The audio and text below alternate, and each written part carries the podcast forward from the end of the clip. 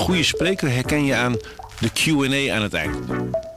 Onze lifehack-expert Martijn Aslander geeft je adviezen waar je echt wat aan hebt. Beluister en bekijk Martijn of een van onze andere experts op businesswise.nl. Businesswise, het nieuwe platform voor iedereen met ambitie. Dit is de AD Nieuws Update. Met mij, Hila Noorzij. In het Vaticaan staat vandaag een kardinaal voor de rechter. Hij wordt met nog negen anderen verdacht van het plunderen van 450 miljoen euro. Een van de slachtoffers is de paus, die miljoenen euro's van zijn privérekening zag verdwijnen. Italië-correspondent Angelo van Schaik. Angelo, uh, wat zijn dit voor maffiapraktijken? Wat is er gebeurd met dat geld? Goeie vraag. Dat is wat de Vaticaanse bank is nu de komende periode gaat uitzoeken. Duidelijk is dat een deel van het geld um, in de zak is verdwenen van deze kardinaal. Kardinaal Betchou, inmiddels een ex-kardinaal. En van zijn twee partners in crime. Dat zijn uh, de bankier Raffaele Mincione en de financiële broker eh, Gianluigi Torzi. Hoeveel er precies van die 450 miljoen in die zakken verdwenen is en wat er daarna met dat geld gebeurd is, dat is onduidelijk. Maar eh, dat het gaat om ettelijke miljoenen, dat is wel, dat is wel duidelijk. Ja. Ja, uh, van die kardinaal, uh, dat weten we dat hij uh, daar onderdeel nu van is. Wie zijn die negen andere verdachten? nou, een groot deel van de totaal tien verdachten zijn functionarissen, of minstens dus ex-functionarissen van het Vaticaan. Dus die woonden ook in het Vaticaan of, of in Rome, net buiten het Vaticaan. Ehm, zo wordt bijvoorbeeld ook uh, secretaris verdacht van, van medeplichtigheid. En dat is natuurlijk wel erg pikant. Zowel de president, de voormalige president, als de voormalige directeur uh, van uh, ja, de autoriteit die toezicht moest houden op de financiële handel en wandel van het Vaticaan. Die worden ook verdacht van fraude. En daarnaast nog een, uh, een handvol aan advocaten en financiële snelle jongens. Zoals ik net al zei, die, die, die, die twee, die broker en die bankier. En daarnaast, en dat is misschien wel de meest interessante figuur, of de meest bijzondere figuur van de verdachte, dat is de enige vrouw ook haar naam is eh, Cecilia Maronja. Zij is een zakenvrouw en zij wordt ervan verdacht dat zij het geld van, uh, van de kardinaal weggesluist heeft via duistere BV's. En, en dat, dat wordt gefluisterd, dat zij de minnares zou zijn van de kardinaal. Dus ook dit schandaal heeft weer, zoals eigenlijk altijd in het Vaticaan, weer juicy details. Zo, dat kan je wel zeggen, ja. In totaal is er dus 450 miljoen verdwenen. Sorry, maar waarom heeft de paus zoveel geld op zijn rekening staan? Die 450 komt natuurlijk niet alleen maar van hem vandaan. Maar eh, is dat onderdeel van paus zijn? Dat je ineens een hele som geld op je rekening krijgt? Wat ik begrijp is het maar een heel klein percentage van het complete uh, budget van het Vaticaan. Uh, het Vaticaan is natuurlijk behalve een kerk ook gewoon een staat. Hè, met alle, alle kosten die erbij komen, met alle uitgaven die erbij komen. Ze hebben een bank, hè, de JOR, de Vaticaanse bank. Nou, dat is natuurlijk een ja, verhaal op zich. Um, in 1982 was er ooit een, een, een, een, eh, een, eh, een bankier die aan een touw onderaan een, een brug in Londen terecht kwam. Ook vanwege een schandaal. Dat had met maffia te maken. Uh, nou, de, de, vorige paus, Benedictus XVI, is begonnen om die JOR helemaal door te lichten. Er heeft een commissie ingesteld in 2005. En om te kijken wat er nou allemaal aan, uh, aan financiële malversaties in het Vaticaan plaatsvinden. Eh, zijn opvolger, dus Franciscus, uh, heeft hij het, het, het goed bedrijf van de, van de, van de Vaticaan toegevoegd. En uh, is het ook gaan doorlichten. En vervolgens ja, komt er dus nu dit, dit schandaal naar boven. Geld wat van, de, van de Vaticaanse rekening, van de rekening van de paus afkomstig is. En van een noodfonds. Dat is natuurlijk wel vervelend, want dat was vooral bedoeld om liefdadigheidswerk te, ja, te financieren. Um, dus uh, de pauze is nu bezig om die schandalen ja, toe te dekken. Om ervoor te zorgen dat het eindelijk eens een keer duidelijk wordt wat er nou precies allemaal zich afspeelt in de financiële huishouding van het Vaticaan. Ja, al met al allemaal niet heel chic. Uh, dan wil de pa uh, paus juist na alle maffiapraktijken de uh, financiën van het Vaticaan weer schoonvegen. Gaat het lukken met deze rechtszaak?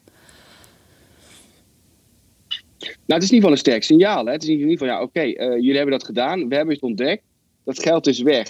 Althans, voorlopig tenminste. En wij gaan jullie nu berechten. Wij gaan nu uh, uitzoeken waar het geld verdwenen is.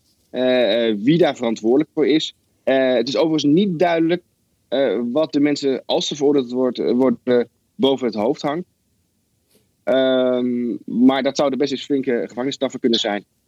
dus het is vooral een heel sterk signaal. Van je komt niet meer zoals vroeger met allerlei rare financiële constructies weg. Autobedrijf in het Brabantse Mariahout wordt ervan verdacht van het jarenlang aannemen van crimineel cashgeld. Ondanks dat het autobedrijf onder de loep lag bij de Field, bleven de gigantische bedragen binnenstromen. Giel Timmermans, verslaggever van Eindhovens Dagblad. Giel, Mariahout, daar wordt afgerekend met tassen vol cashgeld. Hoe werkt dat daar? Vertel. Ja, precies. Het gaat om een, eh, een autobedrijf dat al jarenlang ervan wordt verdacht dat zij inderdaad voor miljoenen aan crimineel geld hebben aangenomen. Twee jaar geleden was daar ook een inval van de Fiat bij dat uh, specifieke bedrijf. Dan zou je verwachten dat zo'n bedrijf vervolgens een beetje rustig aandoet en uh, voortaan netjes via de bank alles gaat afrekenen. Maar ja, tegenovergestelde bleek het geval, want nog steeds bleken er gigantische contante bedragen daar worden afgerekend voor, voor auto's. Ja, je had het over miljoenen. Waar moet ik aan denken? 3 miljoen, 15 miljoen? Nou ja, alleen al afgelopen dik jaar gaat het om, uh, om, om 3 miljoen euro. Dus, dus voor alle duidelijkheid, het gaat dus niet om een oude opa uh, in het dorp die nog een sok met uh, contant geld heeft en een één auto gaat kopen. Nee, het is structureel. Het gaat om miljoenen. En als het al in een jaar tijd om 3 miljoen gaat, dan vraag je wel af hoeveel is er de afgelopen jaren dan in totaal contant afgerekend. Hmm. Nou hebben we hier de Fiat uh, en deze uh, ondernemer, het autobedrijf, maar dan komt er ook de Rabobank bij kijken. Die vreesde mee te werken. Uh, aan witwaspraktijken, of dat zo is, nou dat moeten we dan maar afwachten. Maar wat is de rol van de Rabobank in deze zaak? Nou, kijk, die banken die zijn de afgelopen jaren uh, gigantisch op hun vingers getikt. Omdat zij uh, ja, niet voldoende deden om witwassen te voorkomen. Uh, bijvoorbeeld ING, ABN AMRO, die hebben echt honderden miljoenen moeten betalen aan boetes. Nou ja, nu blijkt dus, de Rabobank komt erachter dat er een inval is geweest bij een autobedrijf, dat er mogelijk crimineel geld is aangenomen. Ja, die denkt, uh, hoes even, daar ga ik niet meer aan meewerken. Dus die zegt tegen die klant, oké, je bent een vaste klant, uh, we geven je nog wel de kans, je bent nog niet veroordeeld, maar dan willen we wel dat jij vanaf nu uh, zo min mogelijk contant geld nog gaat aannemen. Nou ja, uh, wat blijkt, dat is precies tegenovergestelde gebeurd. Er wordt uh, voor 3 miljoen euro aan contant geld afgenomen. Dus zij hebben die, die samenwerking stopgezet. Nee, lijkt me niet per se de afspraak die je dan maakt inderdaad met de bank. Um, dan, dat, die autodealer in Mariahout. Worden daar nog auto's verkocht? Komen daar nog tassen geld binnen? Ja, zoals ik begrijp is het bedrijf gewoon nog open. Uh, er worden dus ook nog gewoon auto's verkocht. Er is ook een garage waar gewoon auto's worden gemaakt. Uh, maar ik kan me wel voorstellen dat ze nu even wat minder met contant uh, geld kan worden afgerekend daar. Um... Er is binnenkort nog wel een, een, een, een, strafzaak. Daar is nu even op wachten. Tweede was die inval. nu moeten ze zich voor de rechter gaan, ehm, gaan verantwoorden van waar ze van, van worden verdacht. Maar is dat normaal in de autobranche met zulke bedragen cash betalen. Want dit is niet alleen maar een probleem in Mariahout. Uh, nu hebben internationale drugsbendes het al langer voorzien op die Nederlandse autobranche. Hoe, hoe komt dat? Ja, dat, dat, is wel eigenlijk een vreemd fenomeen. Ik, ik, ik, had zelf altijd het idee dat er altijd al heel veel uh, contant geld in die autobranche rondging. Hè. Dat is ook een beetje het imago dat die branche heeft. Nou, er is afgelopen jaar onderzoek gedaan door de Belastingdienst, door Fiat, door de banken. Ja, de conclusie is, uh, bij 80% van die bedrijven wordt eigenlijk nauwelijks met contant geld afgerekend. En helemaal niet met biljetten van, van 500 euro. Uh, er is eigenlijk maar een heel klein deel dat wel contant geld accepteert. En een heel klein deel dat ook nog eens op hele grote schaal contant geld accepteert. En er zit met name in de handel in uh, tweedehands leaseauto's. Die worden dan uh, contant afgerekend vanuit het buitenland en mogelijk dus door criminelen. En tegelijkertijd met het bedrijf Mariehout waren er nog drie andere bedrijven die, waar toen ook een inval was. Dus staat eigenlijk maar een handvol vol bedrijven, maar die zorgen er wel voor dat ja, die scheppen in ieder geval de mogelijkheden dat hier met, met drugsgeld wordt afgerekend. In de sluizen van Terneuzen is vanochtend een overleden walvis aangetroffen. De gewone vinvis lag op de boeg van een schip dat onderweg was naar de haven van de Zeeuwse gemeente. Naturalis en de Universiteit Utrecht gaan onderzoek doen naar de doodsoorzaak van het dier. En Papijn van Naturalis. Papijn, um, het gaat om een exemplaar, zo'n 15 meter, flink jongen. Is het al duidelijk hoe deze, ja, je noemt het volgens mij een gewone vinvis, in aanraking is gekomen met dat schip? Ja, klopt. Het is inderdaad een gewone vinvis. Uh, hoe dat in, uh, in aanraking is gekomen is altijd moeilijk te zeggen. Want hij kan in zo'n hele ja, traject van zo'n schip kan hij zo'n, uh, kan hij zo'n dier mee hebben genomen. en dat kan vanuit de Golf van Biscayen zijn, maar het kan ook hier in de buurt gebeurd zijn. En of het een, een aanvaring was met een levend dier of met een, uh, met een al dood dier wat dreef, dat weten we nog niet. Dat gaan we morgen bekijken samen met de Universiteit van Utrecht. de dierfaculteit daar, diergeneeskundefaculteit gaat daar een sectie verrichten. En wij gaan daar ook mee snijden om, om de schedel in ieder geval voor onze Rijkscollectie veilig te stellen. Zodat die in de toekomst gebruikt kan worden voor onderzoekers. Dus uh, ja, we gaan het morgen zien wat er, wat er, wat er uit dat eerste onderzoek komt. hoe ziet dat onderzoek eruit? Wat moet ik me daarbij voorstellen? Neem me even mee. Ja, we komen daar aan en dan gaan we eerst eigenlijk de, het dier opmeten. En er wordt gekeken naar de uiterlijke kenmerken. Zijn er parasieten op zo'n dier aanwezig? Er kunnen bijvoorbeeld luizen of pokken op zitten. Uh, dat zijn wel flinke luizen, dat moet je niet aan jezelf denken. Die je zou kunnen hebben, zeg maar, op een mens.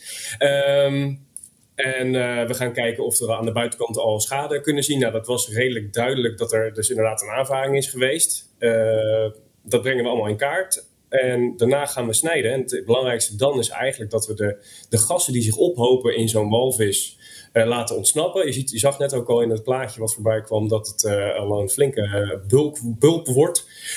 En die snijden we dus open, dan kan het gas eruit. En dat zorgt ervoor dat het dus niet gaat ontploffen. Want dat is de, het risico als je zo'n rot dier hebt, of een dood dier, dat gaat snel rotten.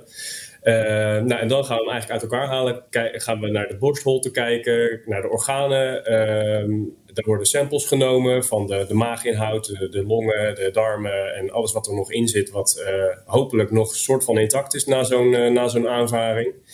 En wat we dan ook doen is, nou, wij gaan voor de schedel om die voor de collectie veilig te stellen. En dan gaan we die ook prepareren, dus dan halen we zoveel mogelijk weefsel weg. En dat gaat dan uh, ja, zo schoon mogelijk gaan we die schedel meenemen. En die gaat dan later worden uh, uitgekookt, om het zo maar even te zeggen. Als schone botten gaan die dan daarna de, onze collectie in. Flink wat werk. Hoe lang duurt? Ja, we zijn er wel de hele dag mee bezig. Eén dag. En dan zijn jullie klaar.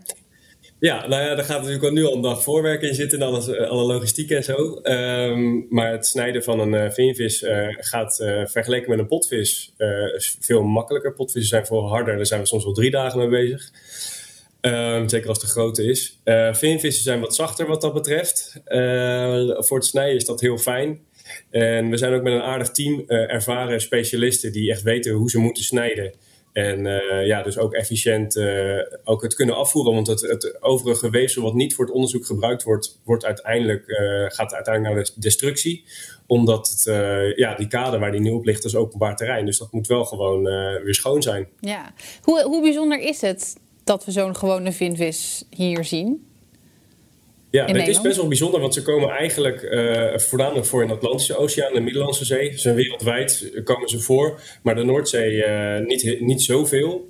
Um, qua grote walvissen, dan moet je denken aan, uh, aan potvissen, aan, aan gewone vinvissen, aan dwergvinvissen. Die stranden jaarlijks, ook op de Nederlandse kust. Niet alle soorten, maar we hebben in ieder geval één stranding per jaar gemiddeld. En uh, ja, dit is dus uh, nu weer een gewone vinvis. Twee jaar geleden hadden we er ook eentje. Maar het blijft bijzonder. Het is niet iets van alle dag. Nee, zeker niet. Um, ja, ik ben benieuwd hoe het onderzoek gaat. Ik hoop dat ik er nog meer over kan lezen. Pepijn Kamminga van Naturalis, dankjewel.